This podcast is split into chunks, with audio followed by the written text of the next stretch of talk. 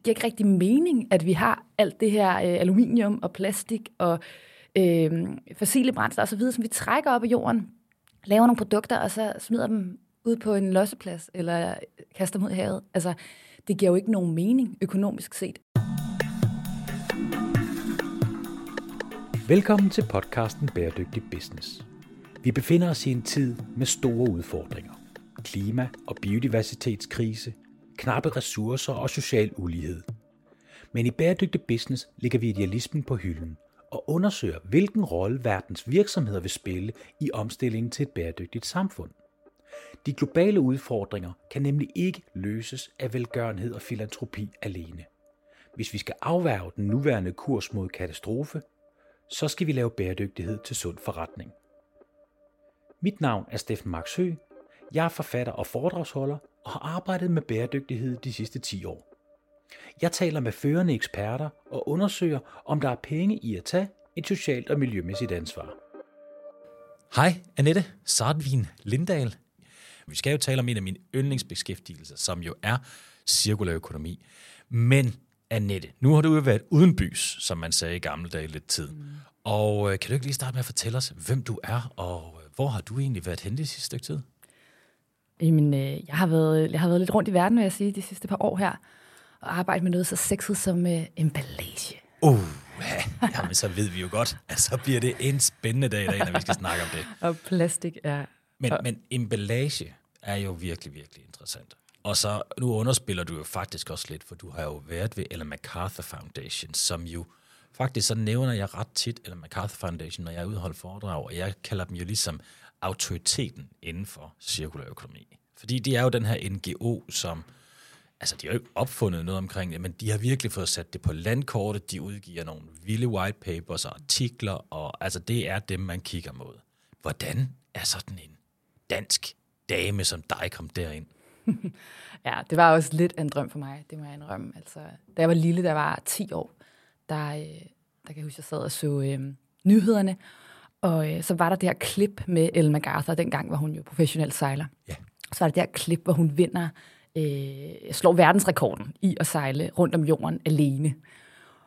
Altså, og jeg, jeg, var, jeg har sejlet hele mit liv, og jeg sejler stadigvæk, og, og allerede dengang var jeg bare sådan, det er løgn. Altså, hende der, altså. det der. Altså, jeg var huske, at kigge på min far og var sådan, det der, det er mig. om 10 år. og her sidder jeg så 20 år efter. det man... Sejler en lille Albin Sirus. Der er ikke så meget racerbåd over det. Men, øh, men jeg vil sige, hele fascinationen af Ellen har været der, og, og da muligheden så bød sig for at komme ind i den her mastodont af en tænketank, og være med til at, at sætte dagsordenen sådan internationalt for, hvad er det, vi mener med cirkulær økonomi? Hvad er muligheden? Altså, der var det, der var det ikke så svært at sige nej. Og man kan sige, at min egen rejse har jo været nok meget tilsvarende din, kan jeg forestille mig. Mange andre, der arbejder med bæredygtighed. Sådan en langsom skærpelse af fokus. Altså, jeg har altid arbejdet med bæredygtighed, altid været en lille klima- og retfærdighedsnørd øh, siden øh, gymnasietiden og FN øh, juniorarbejde og læst på FN-universitetet og arbejdet med øh, i EU-kommissionen med handelsaftaler med fokus på det miljømæssige retfærdige aftaler og læste politik, international politik, økonomi med fokus på bæredygtighed. Har altid sådan arbejdet med bæredygtighed, men, men også haft den der frustration over, hvad, hvad fanden betyder det? Ikke? Og vi sad der og snakkede om Sustainable Development Goals ikke? i 2015, og alle synes, det var fedt, men det var også bare så fluffy, og lige pludselig var det plastret til på alle tænkelige hjemmesider og firmaer. Ja, der er jo gået fuldstændig bananas i det. Og de er jo sådan set rigtig fine verdensmål, men de er godt nok også blevet, altså lige pludselig så var de bare everywhere. Og, øh, og man kan jo godt sådan diskutere lidt om, altså de har jo en ret stor fejl i og med, at der ikke er nogen, der er ikke sat de der klare måltal på, hvad er det, vi skal nå. Så det var, det var virkelig for mig den der, da jeg begyndte at få øjnene op for Ellen MacArthur igen, da jeg sådan så, gud, Ellen MacArthur, dengang var jeg i Rambøl Management Consulting, og var sådan, gud, er hun ikke sejler? Jamen hvad, hvad? Er det den samme? Kan det være den samme dame, der sejler jorden rundt, og så lige pludselig udtaler sig om cirkulær økonomi, og hvordan ændrer vi verden? Ja, det var et vildt skift. Det var et ret vildt skift, og jeg var bare sådan, det er for spændende, og begyndte at læse ind i, hele universet omkring cirkulær økonomi, og det var sådan en åbenbaring, ikke? fordi pludselig har du nogle konkrete principper, pludselig er der noget, der faktisk er bedre end noget andet. pludselig er det ikke bare mavefornemmelse, og jeg synes, den her, klima, den, er, den her klimagris, den er klimaagtig, og den her flyvetur, den er i hvert fald grøn, og det her toiletpapir, se lige, hvor flot et certifikat det har, ikke? Eller, altså, det var bare, det var bare sådan åbenbart for mig. Så det har været min rejse ind i El Magartha. Nogle konkrete principper, jeg er vild med det. Jamen, og, og det kan jeg virkelig godt følge dig i. Og faktisk lige vil sige, det der med El MacArthur, altså det er selvfølgelig et vildt skift, ikke? fordi man går fra at være og sejler, og så til lige pludselig at, at beskæftige sig utrolig meget med, med miljø og klima via den cirkulære økonomi. Mm. Og, men så alligevel, altså faktisk, så er det jo tit dem, som bruger naturen, mm. som også ligesom opdager den og sætter pris på den og tænker, gud, det her, det skal vi jo passe på. Øh, men, men der er jo trods alt noget vej fra at sejle, og så til at lave en, en meget, meget imponerende øh, tænketank, NGO, øh, der har med cirkulær økonomi at gøre.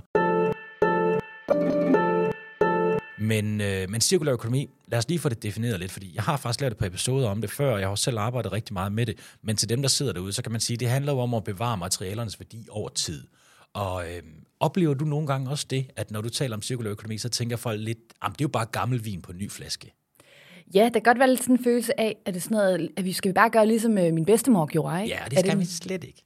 Måske lidt. Jamen, Måske er der ikke noget helt dårligt i den der nøjsomhed, men det er jo ikke kun det. Altså, Nej, det, der, det er nemlig rigtigt. Der er virkelig noget innovation i det her felt. Og, og det, som, som jeg har været inspireret af også ved at arbejde med MacArthur, er, at vi måtte jo ikke nævne ordet sustainability i arbejdet øh, i El MacArthur. Altså, det er ikke noget med save the world og save the planet, og, og heller ikke for Ellen, faktisk.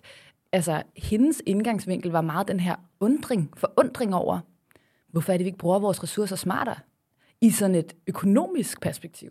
Altså, det giver ikke rigtig mening, at vi har alt det her øh, aluminium og plastik og øh, fossile brændsler osv., som vi trækker op af jorden, laver nogle produkter, og så smider dem ud på en losseplads, eller kaster dem ud i havet. Altså, det var mere sådan en, det giver jo ikke nogen mening økonomisk set. Og, det, og, og, og så hele den her øh, i talsættelse af cirkulær økonomi som en innovationsmulighed, en mulighed for at gøre tingene smartere, det, det er det, som jeg personligt er tændt af, og det, og det har ikke så meget med bedstemor og bedstefar at gøre. Altså, det er virkelig noget med at sige, hvad kan vi, hvordan kan vi bruge alt det, vi ved øh, om teknologi, om nye forretningsmodeller, og så sætte det i spil og virkelig lave nogle smartere løsninger. Men, men jeg kan sagtens følge dig i det med nøjsomheden, fordi det er jo rigtigt, at vi kan jo ikke bare blive ved med at bruge i overflod, men, men jeg, jeg har det nemlig sådan, når jeg hører det der argument med, at det er jo ligesom vi gjorde det i gamle dage, og det er det bare ikke helt. Det er klart, der er elementer i det, men det er jo netop det, som du beskæftiger dig med, der er så vigtigt vi skal faktisk innovere, mm. fordi at vi bruger meget, meget mere. Altså lige efter 2. verdenskrig, der var vi 2,5 milliarder mennesker på planeten. Nu er vi lige rundt 8 milliarder. Der kan vi jo godt regne ud, at hver gang vi tager nogle ting, bruger det, og så køler det ud, og brænder det, eller graver det ned, så det ligesom bare forsvinder og bliver en del af planeten på den ikke gode måde, jamen altså, det kan vi jo ikke blive ved med at gøre på en fysisk afgrænset klode, så vi bliver nødt til at lave nye federe løsninger. Og så er det jo endnu mere aktuelt, at vi skal tale med dig lige nu, særligt med fokus på det der sexede emballage noget, fordi der er jo kommet det her udvidet producentansvar fra EU, der gør, at vi i EU, jamen simpelthen kort og godt kan man jo sige, at de virksomheder allerede i 2025, som øh, hvis du putter emballage rundt om dine produkter, jamen så står du faktisk også med den omkostning, det er at fjerne emballagen igen. Ergo, du får altså en afgift. Og, og meget kan man sige om afgifter, de er ikke ret sjove, men de er virkelig gode til at skabe forandring, fordi nu begynder det altså at koste noget. Så det vil sige, hvis du skal sælge en, en bog, og du putter den i en meget stor kasse, jamen så skal du betale for at komme af med den meget store kasse. Så kan det godt være, at man begyndte at innovere og lave en lidt smartere lille bitte kasse, mm. som Eller bogen smartere produkt. Eller måske endnu smartere produkt. behov for en kasse. Ja. Og det er jo det, jeg synes, der er så spændende, for det har du siddet og rodet med, og du har lavet et altså mildest talt imponerende kompendie, givetvis sammen med en masse andre fra Ellen MacArthur Foundation, omkring emballage. Og jeg vil sige, nu har jeg beskæftiget mig meget med det, det var mindblowing, hvad man kunne gøre. En af tingene var jo for eksempel, der er åbenbart nogen, der har fundet ud af at fjerne plastikket på en agurk, og så simpelthen bare putte sådan noget edible spray på, altså virkelig en, en spiselig spray, der så fungerer som emballage, som du kan spise. Det er mindblowing, ikke? Og det er faktisk lige præcis den der, du tager fat i. AP, det er faktisk en sjov historie, ikke? Fordi det var sådan, jeg arbejdede i Plastic Change, inden jeg kom ind i El MacArthur, så, så, så var jeg ligesom allerede begyndt at nørde ned i cirkulær økonomi og plastik, inden jeg rykkede til England. Og, øh, og der var, der var det altid et argument fra plastikindustrien. Og det hører vi jo stadigvæk det her med, at vi har brug for emballage, fordi ellers så øger vi bare madspillet. Og, øh, og, og på nogle produkter, ja. Øh, men det skal bare heller ikke blive en sovepude eller den her undskyldning for så ikke at gøre noget. Og sådan nogen som A-Peel, der kommer ind og bare siger, prøv at høre, vi, vi efterligner det bare naturen. Vi tager de øh, molekyler, der er i en naturlig øh, hvad hedder sådan, på en, på skrald. en skrald, er langt til på, en, på en frugt eller en, en grøntsag, og så efterligner vi det, og, øh, og laver en, som du siger, en, en spray, der går ind og fuldstændig on pair med en plastikfilm. Øh, samme holdbarhed, altså samme øh, shelf life, tre til fire gange så lang, som hvis den ikke havde noget på sig. Så der er jo selvfølgelig noget om, at man skal holde fugten inde og ikke, eller ude, eller ja, Ja, ude. inde i agurken. Inde og ude, og ude fra luften.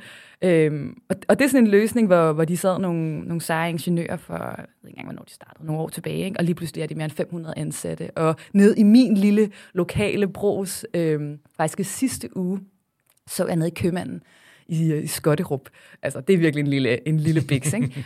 Der stod der godt nok avocadoer med A-peel, øh, lille markat, at de var sprøjtet med det. Og jeg bare sådan, hvor er det fedt. Altså, Det er simpelthen i Danmark. det er i Danmark, og det er i supermarkederne, og, øh, og det viser bare, at der er innovationsmuligheder, der er vækstmuligheder, øh, men man skal ture nogle gange og gå ind og stille spørgsmålstegn ved de her konventioner og de her ting, vi er blevet fortalt, men her skal vi bruge emballage, eller det er en ja. menneskeret at bruge en engangskaffekop, eller det kræver virkelig, at vi går ind og lige sådan siger, ja, kan vi ikke gøre verden mere sur, altså som i gode gamle dage, det er jo ikke noget med, at alt bare skal være mindre og kedeligere og forfærdeligere og dyrere, men kan vi stille spørgsmålstegn ved nogle af de ting, der er, og ikke bare lave de her inkrementelle forandringer, men virkelig prøve sådan fundamentalt at gentænke emballagen, produktet og forretningsmodellen. Så kommer der nogle rigtig spændende muligheder ud.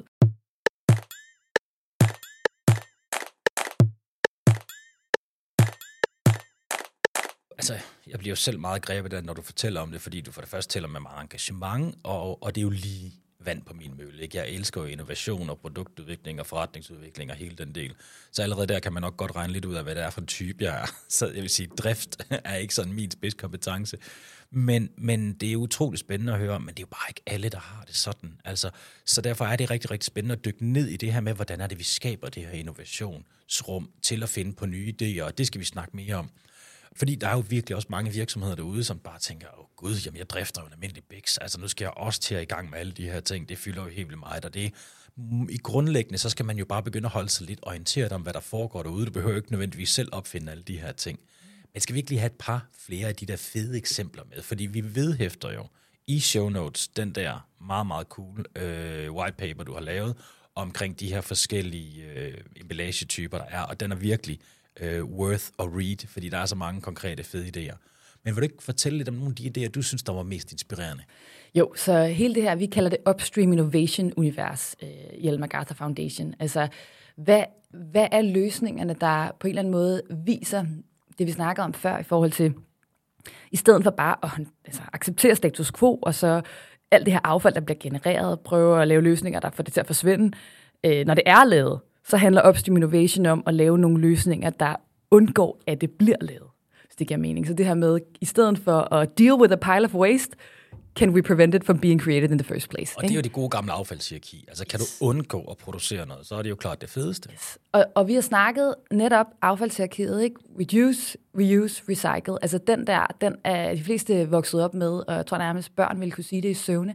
Men der er meget få, der egentlig ved, hvad ligger der så i det her reduce og reuse? Ikke? Fordi paradoxalt nok, så går 99,9 procent af vores øh, effort, vores, øh, vores penge i de fleste virksomheder til at inkrementelt forbedre deres emballage mod noget recycling. Så vores fokus med hele det her Upstream Innovation-univers, det var jo virkelig at sige sådan, fold det, fold det her reduce og reuse ud. Og jeg tror virkelig, det er vigtigt, at lige vi dykker ned i det, at vi, vi gør det klart, den her fundamentale forskel, der er mellem øh, løsninger, som handler om, om recycle, det vi på dansk kalder genanvendelighed eller genanvendelse, og så reuse, som på dansk vil jeg sige var øh, genbrug. Altså um, forskellen på en emballage, som du beholder i dens oprindelige form, vasker og får til at cirkulere adskillige øh, brugsloop kontra en, øh, en engangsflaske eller en engangskop, som du bruger en gang, og så ryger den ud i et genanvendelsesloop, hvor den bliver brudt ned og smeltet om. Det, det er fundamentalt anderledes. Og det, det er super centralt pointe, du fremhæver der, fordi vi siger jo genbrug og genanvendelse. Altså, der er mange folk, selv folk, der sådan, altså, måske endda udgiver, at de ved lidt omkring det, eller udgiver sig for at vide lidt omkring det her, kan altså sondere ikke mellem genbrug og genanvendelse i deres sprog. Og det er jo to markant forskellige ting. Det, der er total forvirring, og jeg tror ikke for mig, det er ikke så vigtigt, at altså, jeg, jeg, det, hvis jeg skulle gå hver eneste gang, folk sagde det forkert, og være sådan, ej du, Ej, så skal bliver lige, så, så bliver man også en irriterende type, ikke? Jeg tror, det vigtige er, at vi bare flytter vores fokus upstream.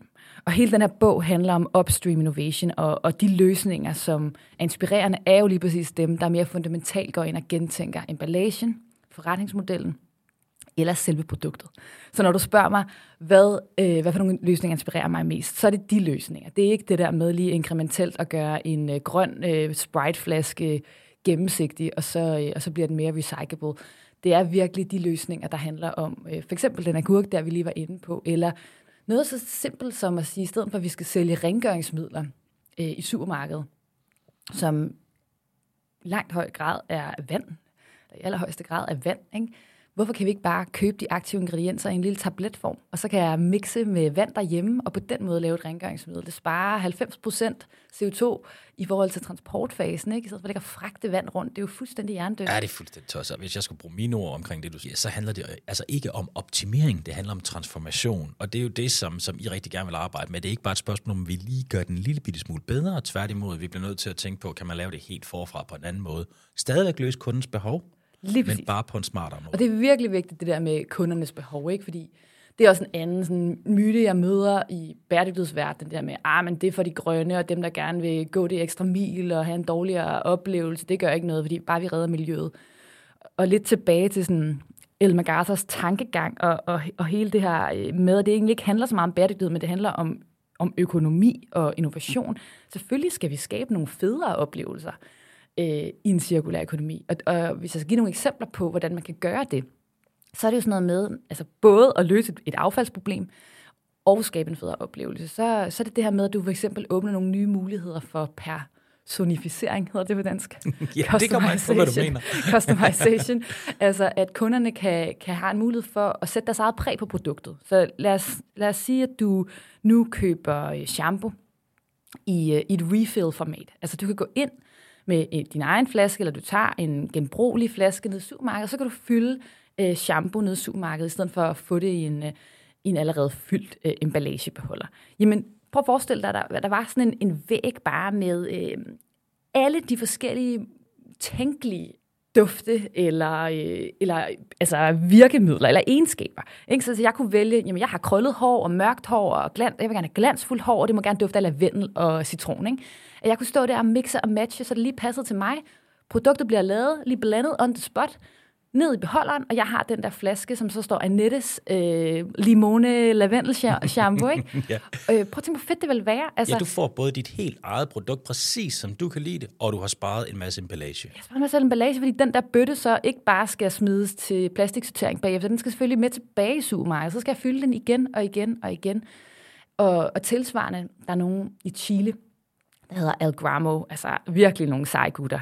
De har lige fået en investering fra hvem var det? Cristiano Ronaldo, så jeg, ah. som lige har lagt en masse penge hos dem, og, og de kører der ud og jeg har lavet kontor nu i London og, og ved at skalere. Men det, som de gjorde som nogle af de første, det var netop at sige, hvordan kan vi gøre den her refill experience, eller øh, øh, oplevelse fed?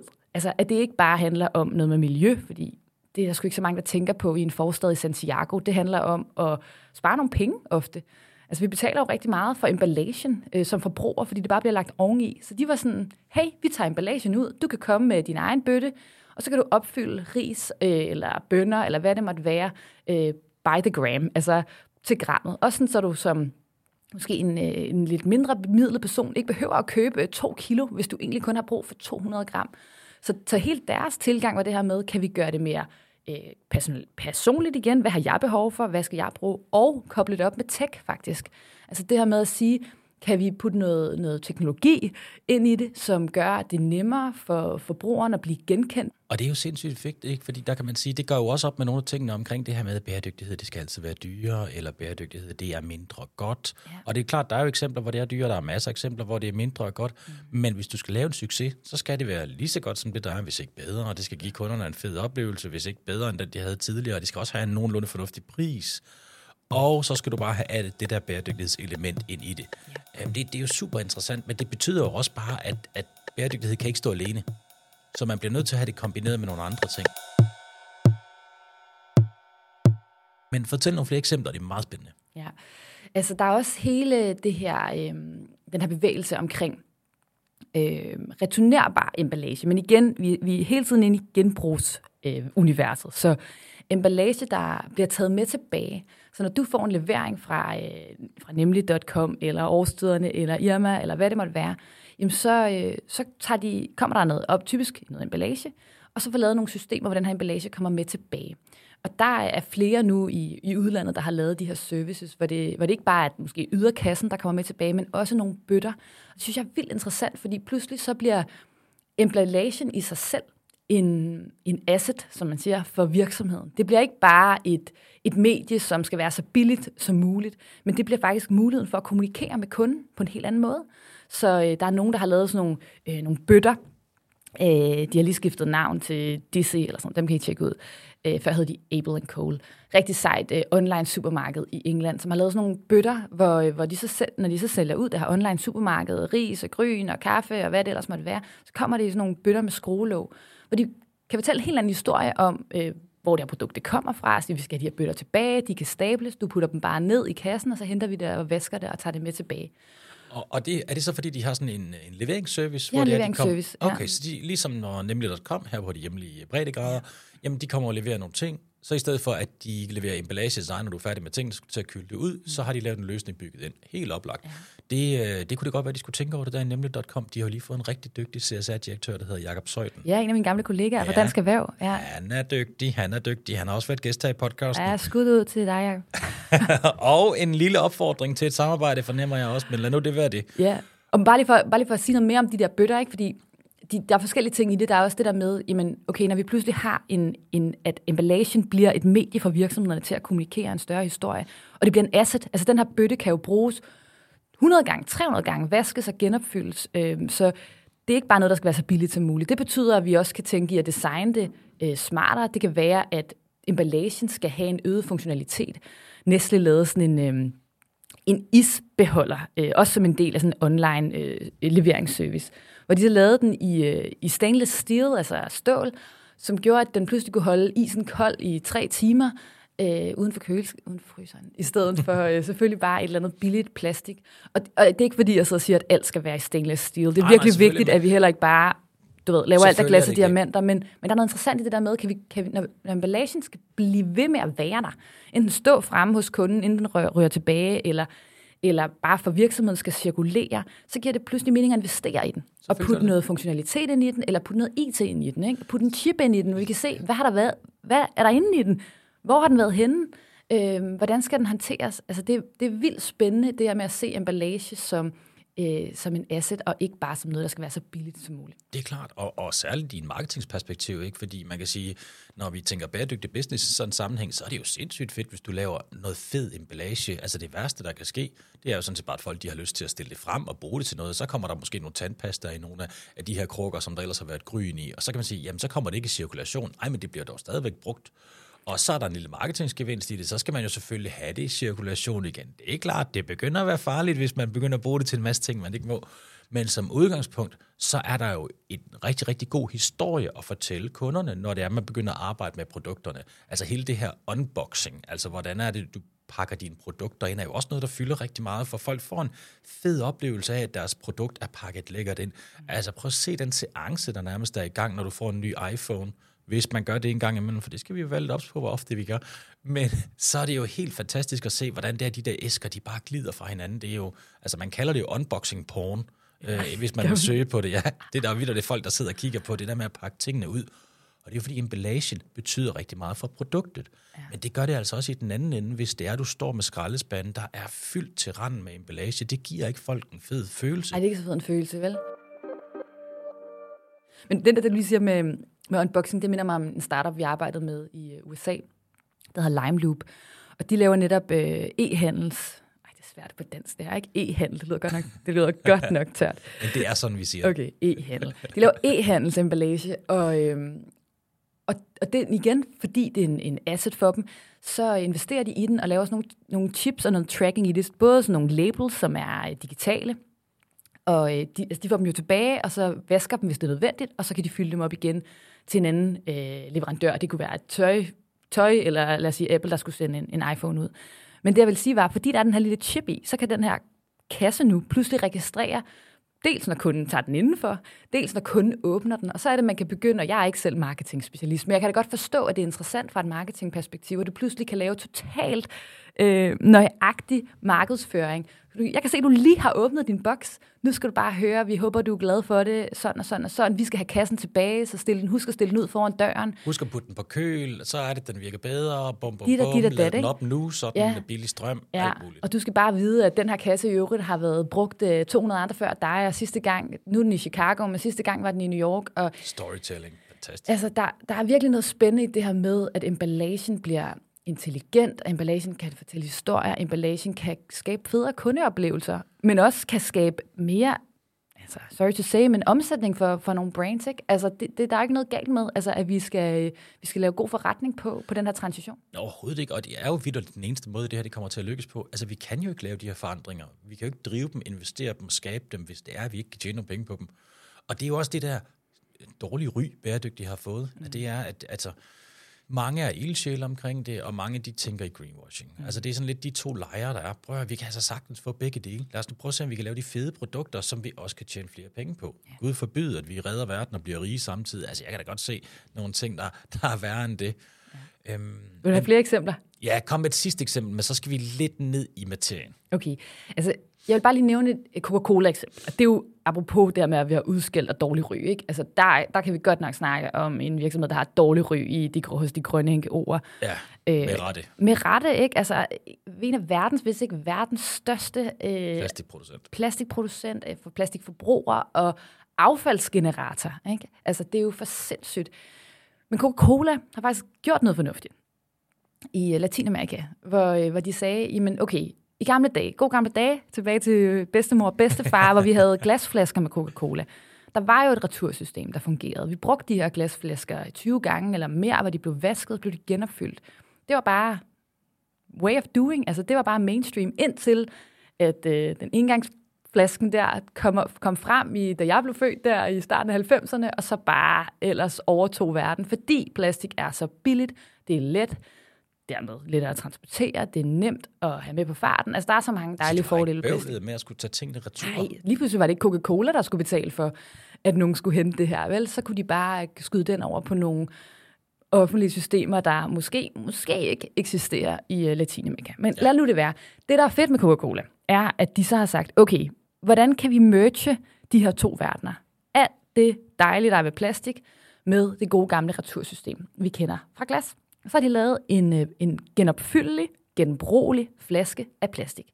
Så det er en PET-flaske, som vi ved har den allerhøjeste genanvendelses, altså recycling-grad, potentiale. Men den er lidt tykkere end en normal engangsflaske. Så de her forestiller sådan en 2 liters Coca-Cola-flaske der, pludselig nu i noget hård plastik. Hård PET. Den kan blive genopfyldt omkring de her 17-20 gange, inden den så ryger i et closed recycling loop. Og fordi de har gjort det her, ikke, så er det, at der pludselig er en gevinst for kunderne i at komme tilbage med den. I stedet for, at de bare skal... I, altså, jeg tror ikke, der er pantsystemer i, øh, i Latinamerika, i Brasilien og Argentina, hvor de ellers har rullet det her Det ud. tror jeg heller ikke. Nej, så, men lige pludselig så har, har, har kunderne et incitament til at komme tilbage med de her flasker. Fordi plastikken har værdi. Plastikken har værdi. De får nemlig en eller anden voucher, eller en eller anden, øh, jeg tror, de får øh, rabat på deres næste køb, når de returnerer. De har 90 procent retur øh, på de her flasker. Og selvfølgelig kan man så sige, det er øh, for Coca-Cola også en god forretning. De sælger mere. De har faktisk også været i stand til at spare penge i deres produktion, fordi det koster jo også penge at producere en ny plastikflaske hver gang. Nu kan de bruge den samme flaske 20 gange, inden de så recycler den. Så de har også, og de har også får hvad kan man sige, adgang til det her recycled material, som har kæmpe værdi, fordi alle vil have fingrene i det lige nu. Ikke? Men, men lige sige den sidste ting Ja, i forhold til den der Universal Bottle-historie, fordi det hedder, den hedder Universal Bottle, fordi det, der er så genialt, ikke, for en gang skyld, det er, at man også har fået marketingfolkene med på at lave et standardiseret design. Det her, det kan jo ikke lykkes, hvis alle emballager er unikke og forskellige. Det lykkes, fordi man har sagt, okay, faktisk så tror vi ikke, at det er så vigtigt, at en uh, Sprite-flaske er grøn, og en Fanta er gul, og en Coca-Cola har den særlige Coca-Cola-shape. Det er fuldstændig den samme flaske, som Coca-Cola bruger på tværs af alle deres brands, med et forskelligt papirlabel, der falder af i væsk. Så man har kunne optimere produktionen, altså optimere hele genopfyldningen eller påfyldningsdelen ved at have den samme flaske med et forskelligt label, der bliver vasket. Og det er derfor, vi så også som den helt store kron krone på værket selvfølgelig får en kæmpe miljøgevinst ved det her stunt. Og det er ikke bare et stunt, for det er faktisk skaleret. Det er næsten 2 milliarder flasker om året, som Coca-Cola nu har erstattet med de her øh, genbrugsflasker i Latinamerika. Og jeg ved, de arbejder på at rulle ud i Afrika, og jeg har virkelig lobbyet hårdt for, at det også skal komme til Danmark, for jeg forstår simpelthen ikke, hvorfor det er, at vi i Europa og i Vesten bliver ved med at købe øh, sodavand, flaske, vand, når vi kunne få noget i nogle retursystemer, som, øh, som sparer CO2 øh, minimum 50 procent, og i nogle LCA op til 80 procent. Og, det, og, og ingen tvivl om, det er et rigtig fint system, når man kigger på det globalt. I Danmark har vi jo et retursystem, men der kan man så sige, at mange af de flasker, der kommer ind der, bliver jo genanvendt. Lige det vil sige, at de bliver knust, og så bliver de smeltet om til nye flasker, og det kræver jo en masse energi, så det bedste er jo at genbruge dem, som er, er meget det, du taler om her. Og det er klart, at man kan godt skyde Coca-Cola med rette ned på rigtig mange områder, fordi de har været meget sent til at tage deres ansvar. Øhm, og, og man kan også sige, at fungerer de her systemer ude i den store verden? Er der de der systemer, der skal til for at få det til at, at fungere i praksis?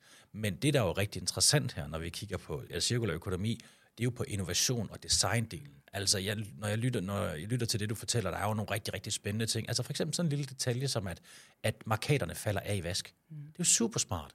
I stedet for, at man skal til at sidde og have en ekstra proces med at skrabe det her af, Ja, og så et falder de af. kemikalieholdigt samme. lim, ikke? Altså brug, kig på naturen og lav noget lim inspireret af naturen, som Ja. faktisk er biologisk nedbrydeligt. Ja.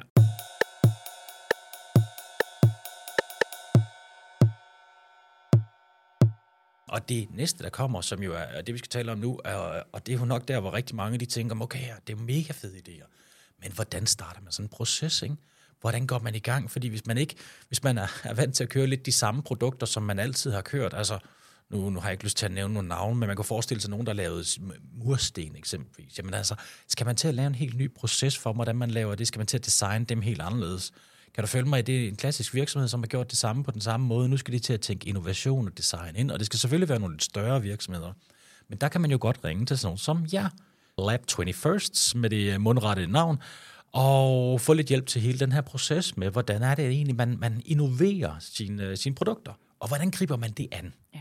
Hvordan kommer man i gang? Fordi, som vi snakkede om nu, nogle af de her eksempler, altså det er jo ikke bare de, de inkrementelle små forandringer, vi snakker om. Det er de her løsninger, hvor man mere fundamentalt går ind og gentænker sit produkt. For eksempel, lad os sige, man laver shampoo. Man går fra at sælge flydende shampoo i en beholder til måske at sælge en kompakt shampoo. Altså et helt andet produkt, der slet ikke har behov for en emballage. Eller man går som øh, supermarked fra at sælge alle sine varer i øh, plastik, engangsplastikemballage til pludselig at have de her refill-systemer over det hele. Altså det er jo totalt nye forretningsmodeller, som kræver nye kundeoplevelser, nyt kundeengagement, helt ny markedsføring, helt ny kunderejse, helt nye systemer. Og det er virkelig den der systemer, der er, øh, der er grundstenen.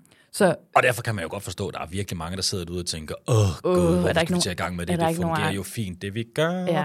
Få pigen til at tige stille. Jeg vil ikke være med til det her. Og, det, og så sidder de og tænker om os nu, ikke? Åh, hvorfor skal man til at bøvle med alt det bøvl?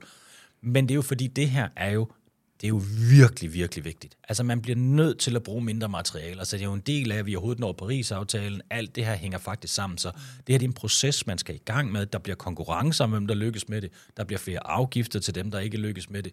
Så, så Ja. jeg er med på, det er hårdt, men bare lige for at skære det helt fast, det her det er altså en nødvendighed. Altså det er virkelig den der, ja, der er den nødvendigheden i det, som du siger, der er noget lovgivning, der kommer og kommer til at også gøre det pres på, men, men jeg tænker meget på det som den her innovationsmulighed. Altså det er virkelig også en fed mulighed for at møde dine kunder på en helt ny måde.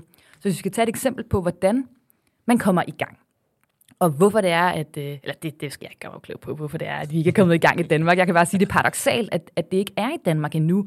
For eksempel de her supermarkedsløsninger. Ja. Øh, Jeg har siddet lidt med Walmart, som er jo verdens største supermarkedskæde, og været med til at introducere nogle piloter på de her refill-systemer.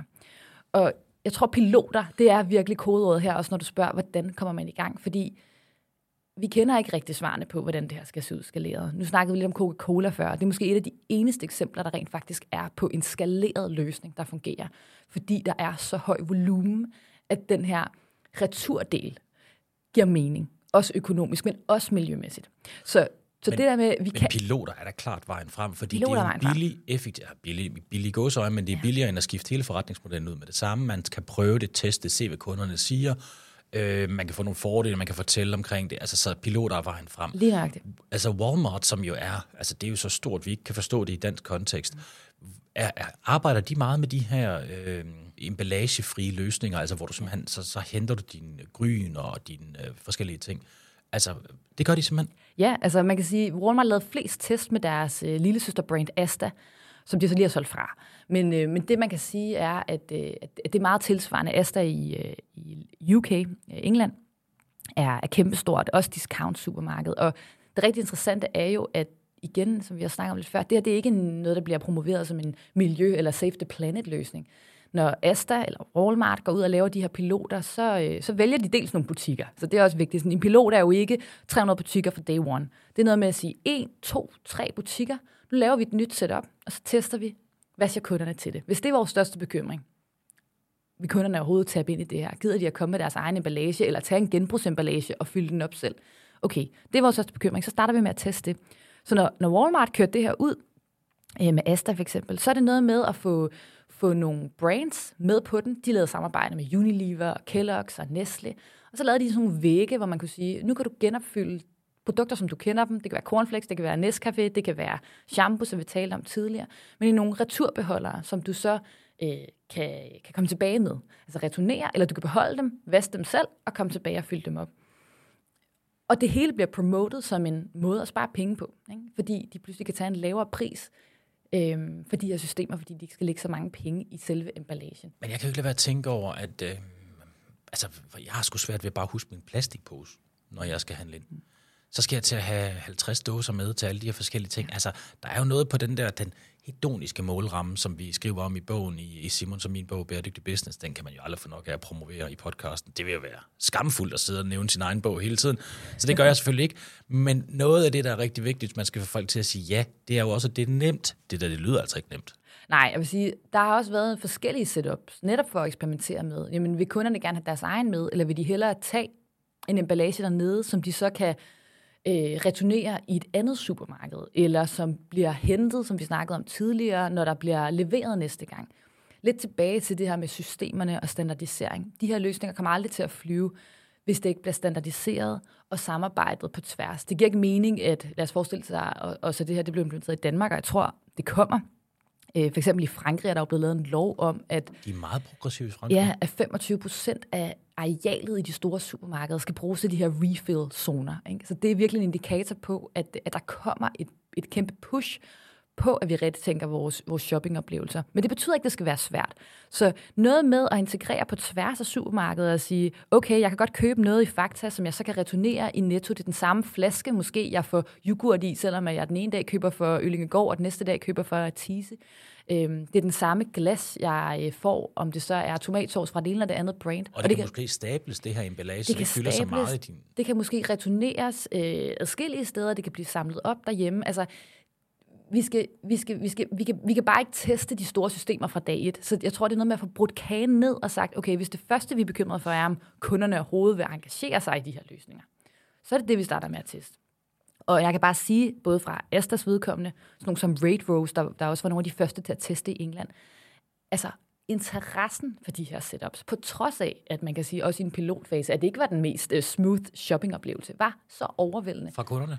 Fuldstændig. Altså Raid Rose, de startede øh, i sådan tre butikker med, med det her forsøg med nogle refill-zoner, hvor de så havde 200 produkter ude af deres traditionelle emballage. Noget var i løsvægt, noget var i de her øh, dispensing-maskiner, hvor ja. man, kunne, man kunne tage. Ikke?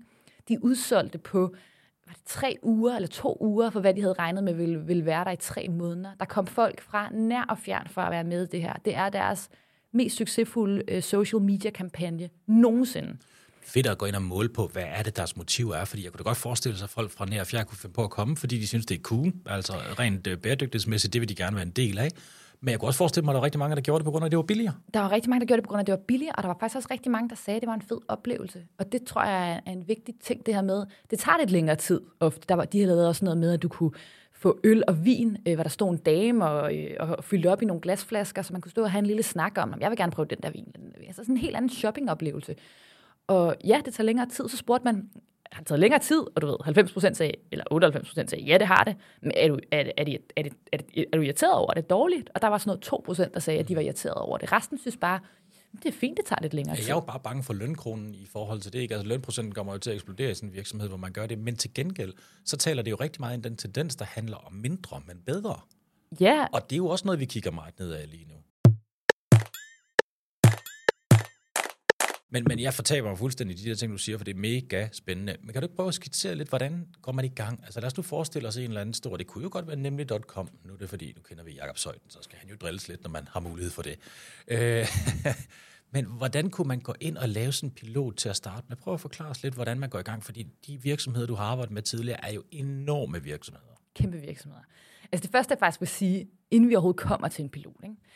fordi der er rigtig mange, der slet ikke har det mindset med at eksperimentere og sætte prototyper op. Og det kommer, det jeg kan se, når jeg kigger på Nestle og Unilever og Coca-Cola, øh, Google, som vi også har arbejdet lidt med. Hvad er det, der gør, at de kommer ud før alle andre med de her nye, innovative eksempler på alternative emballageløsninger? Jamen det er først og fremmest, fordi der er nogle målsætninger. Nogle meget klare målsætninger, helt op fra CEO-niveau, der ikke bare handler om recycling, men som helt specifikt siger, at vi har brug for innovation. Sådan nogle som Unilever sat et 50% reduktionsmål. Og det betyder, at alle i Unilever, de godt ved, at vi når ikke det her 50% reduktionsmål, hvis vi ikke begynder at gentænke vores produkter og vores emballage. Så det første, der overhovedet skal til, det er faktisk, at virksomhederne sætter nogle mål. Og det er også derfor, jeg synes, det er så dejligt, når du snakker om den lovgivning, der er på vej i Danmark, som jo også har et reduktionsmål. Vel at mærke meget beskedent. Øh, fra min synsvinkel var det 15 procent, vi lige kiggede på. 2045. 2045. Ikke? Det, det er sgu ikke måske det, der giver den helt store, men alligevel Og, og det er jo ikke kun i Danmark, det er jo i hele Europa, at man skal gøre det, men det er stadigvæk beskeden, de her 15 procent inden 45, der skal reduceres i, øh, i emballageaffald. Men, men det er klart, okay, så noget af det første, det er jo naturligvis, at man skal have topledelsen ombord. Sæt et mål, sæt nogle konkrete kvantitative mål, der får alle til at føle et ansvar for øh, at innovere. Og så er det næste så, lige så snart det er der, så er det, at vi ser, at de her virksomheder begynder helt naturligt at arbejde med eksperimenter. Altså arbejde med en innovationskultur. Der er ikke nogen, der har svarene, som vi lige snakkede om før. Det er enormt komplekst at gøre det her skalerbart. Det kræver nogle helt andre samarbejder, nogle, nogle retursystemer, nogle standarder, bare for emballage, men også for IT, for logistik osv. osv., osv., hvis alt pludselig skal ligge og, og cirkulere og blive vasket. Så det kan, det kan vi ikke udtænke fra day one, men vi kan gå i gang med at teste. Og det der, som Raidrose gør, når de så tager en butik eller tre butikker og siger, nu, nu tester vi det, nu går vi i gang. Det er virkelig det, der skal til, og det er noget med at have en afgrænset tidsperiode, være helt specifik på, hvad det er, man tester, så man kan følge op på det, sørge for at høste læringer undervejs. Altså, Raidrose stod jo og interviewede tusindvis af kunder om dagen, samme spørgeskemaer, øh, også høstede feedback ind online for at få de her indikatorer på, har vi så nået vores mål? Det er ikke nok bare at sende en eller anden, øh, du ved, løsning derud og være sådan, nu prøver vi. Nej, det skal være systematisk, ellers bliver det bare et PR-stunt eller et marketing-stunt. Ikke? Så når du laver en pilot, så er det helt med vigtigt, at man ved, hvad det er, man tester, og man sørger for at få testet det. Hvad er vores kritiske hypoteser? Og når forsøget så er slut, om det så er en måned eller tre måneder, afhængig af hvilken, hvilket setup vi snakker om, så går vi ind og kigger på, hvilke hypoteser blev valideret, hvilke hypoteser blev falsificeret, og hvad skal vi så teste i den næste rulle. Typisk vil man starte med at teste øh, consumer uptake, altså er der en appetit hos kunderne for at gøre tingene anderledes? Hvad synes de er spændende ved det her? Hvad skal prispunktet være? Øh, er det prisen, der er styrende her, eller er det en federe oplevelse, personificering af produktet, eller oplevelsen i butikken, eller hvad det måtte være? Det starter man typisk med at teste, og så i et rulle 2 kan det være, at vi tester lidt mere backend, i med operationelt. Hvordan skal det her virke? Lad os sige, nemlig.com gjorde det her med bøtterne, øh, inspireret af Able and Cole, eller Desi, som de nu hedder. Jamen, hvor skal de her bøtter stå ude på lageret? Har vi overhovedet plads til en vaskemaskine, eller skal vi lave et samarbejde med nogle andre, som, som kan vaske dem? Øh, hvilken slags vaskemaskine skal det være? Det kunne være, det var det, man, man testede i, i et rulle 2, og sådan fortsætter de her øh, test loops egentlig, indtil man pludselig kan se, der er et product market fit, og nu er vi klar til at skalere det. Men det er en, men det er en lang rejse. Altså innovation, det, øh, det tager tid, men vi bliver jo hele tiden klogere. Jeg tror virkelig, det er det, der er vigtigt, at man, man får det her test and learn mindset, og ikke er så bange for at, øh, at kaste noget derud. Det vigtige er, at man ikke præsenterer det som the holy grail, ikke? Altså, at man ikke kaster noget derud og siger, det her, det er svaret på alle vores problemer, fordi det, det er det meget sjældent. Hele tiden er jo en god Ja. filosofi at i det hele taget have i en hvilken som helst virksomhed. Og jeg tror, det er rigtig vigtigt, det du er inde på, det her med, at man for det første, så skal man gøre sig klart, at det her, det er jo ikke bare lige noget, vi fikser overnight. Hvis det var så nemt at fikse de her udfordringer, vi står med, så havde vi jo gjort det for lang tid siden. Så det, det kræver altså, at man lægger sig lidt i selen og bruger noget energi og noget tid og noget ressourcer og noget fokus på at gøre det. Men det er jo altså også derfor, at dem, der rent faktisk lykkes med at gøre de her ting, de står jo til at have en rigtig, rigtig fin gevinst, fordi de har fundet noget, der passer markedet godt, som rent faktisk løser nogle problemer, og det bliver man belønnet for af investorer, kunder og medarbejdere. Men det tager noget tid. Og så synes jeg også, at du er inde på noget af det, der er rigtig vigtigt omkring, at det, øhm, altså, altså hele greenwashing-delen omkring det. Altså, det skal jo være noget, man arbejder systematisk med. Man bliver også nødt til at være lidt afbalanceret i forhold til sin kommunikation. Det er sådan et generelt godt råd. Når det er, man taler om sådan nogle piloter, fordi en pilot er jo kun en pilot. Mm-hmm. Det er jo ikke noget, der er rullet ud i hele virksomheden. Og det er jo det, der er så sjovt med de her nye, lovgivning, nye lovgivninger, der kommer fra EU omkring rapportering øh, med, med CSRD-direktivet. Der begynder man at kigge meget konkret på, hvad er det egentlig, du så rent faktisk når. Og det er jo netop der, man kan sige, at pilotprojekter flytter ikke ret meget, med mindre man kan skalere det ud. Men pilotprojekter er jo forudsætning for, at du har noget at kunne skalere overhovedet.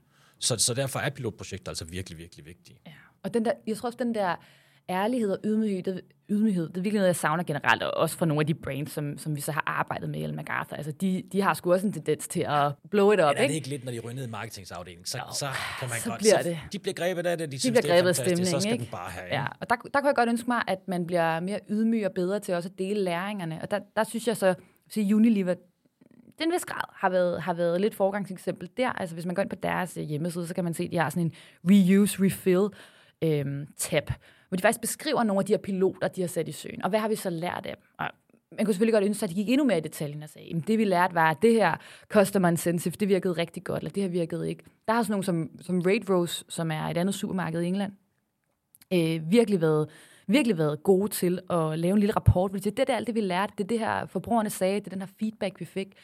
Og det, øh, det er det, der skal til, altså den her ydmyghed om, og det tror jeg også, kunderne vil belønne, og især NGO'erne vil belønne, at man, når man laver en forsøg, som ikke er perfekt, som typisk ikke har en miljøgevinst fra day one, fordi det først er, når det er skaleret, at det bliver øh, rentabelt og, og miljømæssigt øh, viable, som man siger, jamen så vær ærlig omkring det. Lige nu er vi i gang med at teste det her, men vi er på den her rejse, vi skal herover, og vi startede et sted, og vi har lært det her, det her, det her, og næste gang så tester vi det her, det her, det her. Altså det vil virkelig være stærkt. Øh, hold da op, og vil jeg elske at se nogle flere virksomheder, der, der, der havde den approach, og kom ud med noget, men også var meget ærlige om, hvor de var på rejsen.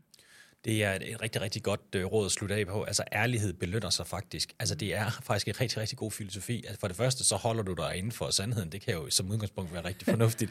Men også sådan rent marketingsmæssigt, du bliver altså ikke fanget i en greenwashing-situation, hvis du er ærlig. Og den tredje ting, det er, at jeg tror heller ikke, kunderne de er så dumme. Altså, de kan sgu godt se forskel på, når det er, man blæser ting lidt ud af proportionerne. Særligt nu, hvor vi kan se, at der bliver flere og flere af de her aktivistiske forbrugere, fordi at bæredygtighedsagendaen er noget, der fylder for rigtig mange mennesker, så vi er træt af bullshit. Så du får mere ud af det som brand, ved rent faktisk at være ærlig og afbalanceret i din kommunikation. Annette, det har været piv spændende at høre fra dig. Vi linker til den her meget, meget fine øh, artikelserie, eller hvad man skal kalde det. med Altså, vi kalder det faktisk en bog. Jeg synes, det er lidt... Øh, Ej, du taler den lidt ned. Jamen, det er fordi, du så sendte kalder det som white PDF paper. til Jamen, det er rigtigt. Altså, så det- gammeldags. Jeg sidder her med den i print, ikke? Jo, den er jo fuldstændig Det er en bog. i print, og den er, man kan jo se, den har været op og ned af tasken mange Ja. gange. Den er helt slidt. Den er helt slidt. Det er Den en genbrugsbog. bog, den linker vi til. Og så er der frit slag i bolledejen. Jeg vil virkelig anbefale folk, der interesserer sig for cirkulær økonomi, gå ind og kigge på det. Der er rigtig mange fede cases. Hvis ikke andet, så bliver du inspireret. Tusind tak, fordi du vil være med. Tak fordi jeg måtte være, Steven. Du har lyttet til Bæredygtig Business. Mit navn er Steffen Marksø, og du er meget velkommen til at finde mig på LinkedIn, hvis du har idéer til emner, jeg skal tage op i podcasten. Ros og ris er også meget velkommen. Husk i øvrigt at abonnere på podcasten i din podcast-app, så får du automatisk besked, når der er nye episoder.